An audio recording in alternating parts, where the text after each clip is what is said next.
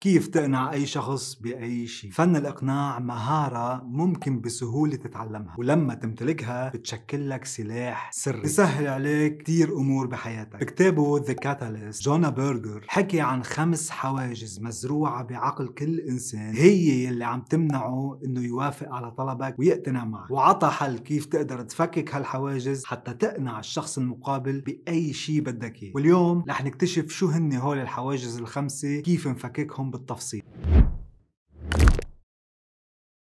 السلام عليكم ورحمة الله وبركاته. معكم أخوكم محمد عيتاني. مثل ما عودتكم بكل فيديو بنعطي أدوات لتطوير الذات. لتمكنك من نفسك وتخليك مميز عن غيرك بمجتمعك هيدا الفيديو هو شرح كامل لمبدأ كتاب Catalyst في بقلبه معلومات دسمة ومهمة. ويمكن تضطر تحضر الفيديو أكثر من مرة لتقدر تكتسبها. رح أشرحها بطريقة سهلة وبسيطة. لكن في حال نقطة ما فهمتها رح أعطيك بآخر الفيديو رابط ملف PDF مجانا. في بداخله كل النقاط حتى يضل مرجع لك جميع الأوقات. العائق الأول أو الحاجز اللي لازم تشيله من عقل الشخص المقابل هو المقاومة أي reactance فكرة المقاومة بتعتمد على غريزة الاستقلالية وحرية أخذ القرار. كيف يعني؟ يعني كل إنسان فينا بيعتقد أنه هو حر بقراره مش أنت اللي بتقلي شو أعمل أنا بقرر بنفسي. كل ما أصريت وضغطت على شخص باتجاه معين رح يكون عنده ردة فعل ويقاوم بالاتجاه المعاكس. سنة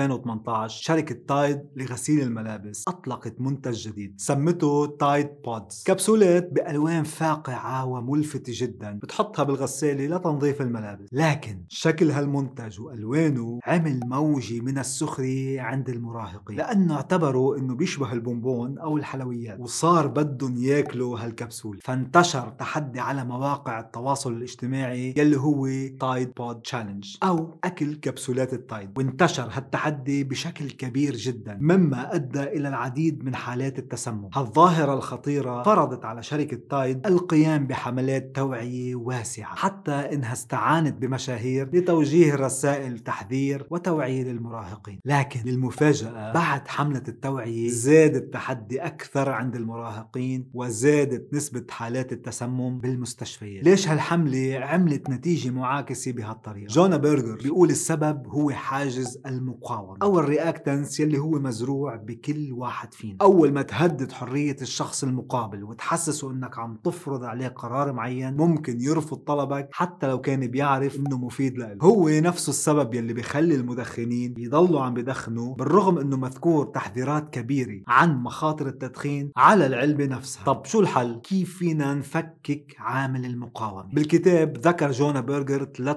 طرق أساسية لتخفف عامل المقاومة أو ال reactance واحد وفر قائمة خيارات. يعني ما تعطيه أمر واحد أعطيه أكثر من احتمال حتى هو يختار. هيك بتحسسه أنه منه مجبور على أمر واحد فقط. اثنين اطلب ولا تأمر. طريقة كلامك ممكن تكون استفزازية للبعض وبتفعل غريزة المقاومة. مثلا إذا قلت له لشخص قوم جيب لي كباية مي. لا شعوريا يمكن يقول لك قوم جيبها لحالك. أما لو قلت ممكن جيب لي كباية مي رح تعطل عنده عامل المقاومة وتزيد احتمالية أنه يلبي طلبك ثلاثة تسليط الضوء على المشكلة وليس الحل. مثلا إذا بتقول له لابنك طف الضوء يمكن يقول لك ما بدي. لكن إذا بتقول له مثلا الضوء عم بيأثر على المصروف لذلك يمكن ما جيب لك اللعبة يلي وعدتك فيها. شو برأيك الحل؟ رح يقول لك تلقائيا خلينا نطفي الضوء. فخلي الشخص المقابل يوصل لاستنتاج بنفسه حتى ما يحس إنه حرية القرار عنده مهددة وبهالطريقة بتكون فككت حاجز المقاومة. أما الحاجز الثاني يلي حكي عنه جونا بيرجر بالكتاب الكتاب فهو بعد أخطر. الحاجز الثاني هو الرضا بالوضع الحالي. Endowment. نحن كبشر بنحب نبقى مثل ما نحن. نفتش على منطقة الأمان والراحة وما بنحب نغير. بنروح على نفس المطعم يلي معودين عليه. نقعد على نفس الطاولة وبنطلب نفس الطبق. هالشي اسمه التحيز إلى الوضع الراهن. يعني خلص نحن معودين هيك وما بدنا نغير. ولحتى تجي تطلب أمر جديد من الشخص المقابل وتحاول تشيله من منطقة الراحة عنده أمر صعب. قيس هالأمر على نفسك. أنت ممكن تضلك معلق بهاتفك القديم لفترة طويلة وما تغيره بس لأنك معود عليه وتحس إنه مجهود كبير عليك إنك تغير الهاتف تثبت البرامج وتضيف حساباتك الشخصية عن جديد. فبتضلك تأجل تغيير الهاتف حتى لو صار بطيء عم بيعلق أو حتى عم بيطفي. فالهاتف القديم هو منطقة الراحة بالنسبة لك طيب كيف بنقدر نشيل حاجز منطقة الراحة من عقل الشخص المقابل؟ جونا بيرجر بيقول في طريقتين أساسيتين. واحد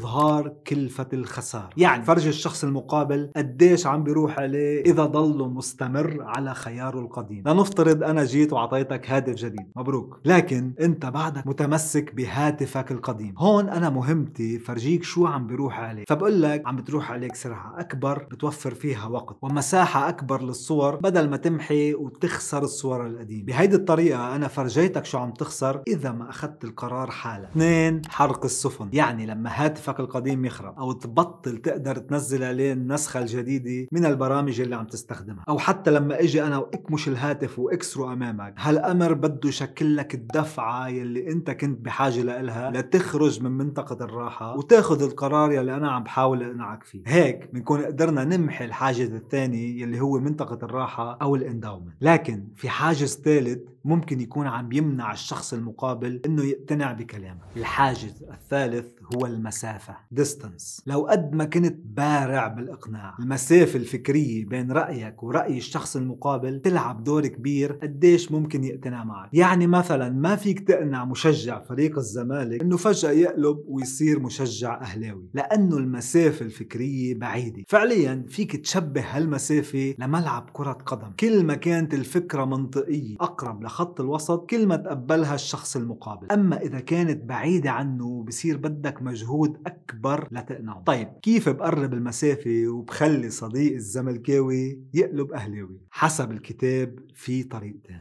واحد ابحث عن الوسط المشترك. يعني فتش شو في عوامل مشتركة بين فكرك وفكره. شو في شي فكرة ممكن يتقبلها؟ مثلا نحكي له عن لاعب كان بالزمالك هو بحبه وصار يلعب مع الأهلي. هيدا اللاعب بشكل عامل مشترك بين الفكرتين ونقطة انطلاق لتقريب المسافة. اثنين اطلب أقل. إنك تطلب منه فجأة يصير أهلاوي أمر صعب يتقبله. لكن إذا بتقله خلينا نحضر مباراة لفريق الأهلي سوا. يمكن يكون القرار أسهل له فبلش اطلب منه أمور بسيطة ثم تصاعدية لحتى يقرب أكثر لفكرك وبالتالي يقتنع معك. بهالطريقة بتكون قربته أكثر من خط الوسط أو منطقة القبول والمنطق بالنسبة له وكسرت حاجز المسافة البعيدة يلي موجودة بعقله. لكن لما يبلش يقرب رح يكون عنده شك وعدم يقين لأنه عم يقدم على خطوات جديدة وهيدا هو الحاجز الرابع بالكتاب الشك وعدم اليقين. Uncertainty. لما تكون في شيء ما بتعرفه صعب جدا تاخد قرار فيه. إذا إجا شخص وقال لك عندك خيارين إما بتختار هال دولار أو بتختار هالظرف يلي ممكن يكون فارغ وممكن يكون بقلبه 150 دولار. أنت شو بتختار؟ على الأرجح رح تختار ورقة ال دولار لأنك مأكد منها. أما الظرف فمش مأكد شو في بداخله وبالتالي رح تتجنبه. الأفكار الجديدة دائما بتولد الشعور بعدم اليقين. فلما تحاول تقنع شخص بفكرة إذا ما كان مأكد من النتيجة مش رح يقتنع بسهولة. لذلك الحل إنك تمحي له الشكوك اللي براسه وترسم له طريق سهله ليقدر يمشي عليها. بعالم التسويق الشركات بتقدم شيء اسمه التستر. منتج للتجريب بتلاقيه مجانا على الرف. هالتستر هدفه إنك تجرب المنتج قبل ما تشتريه وبالتالي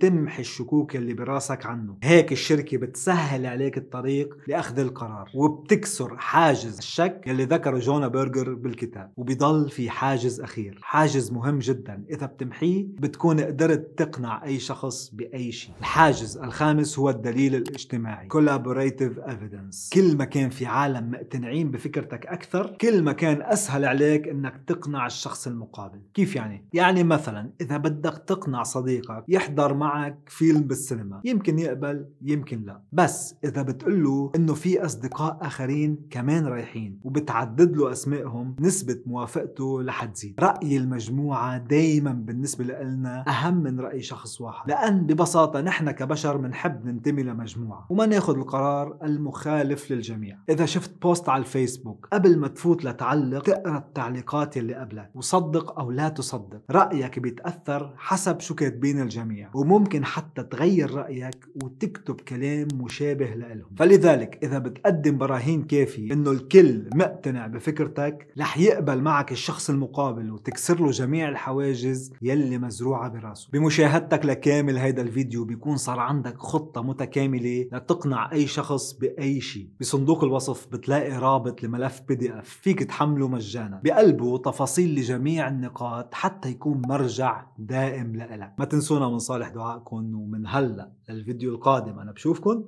بقول لكم سلام.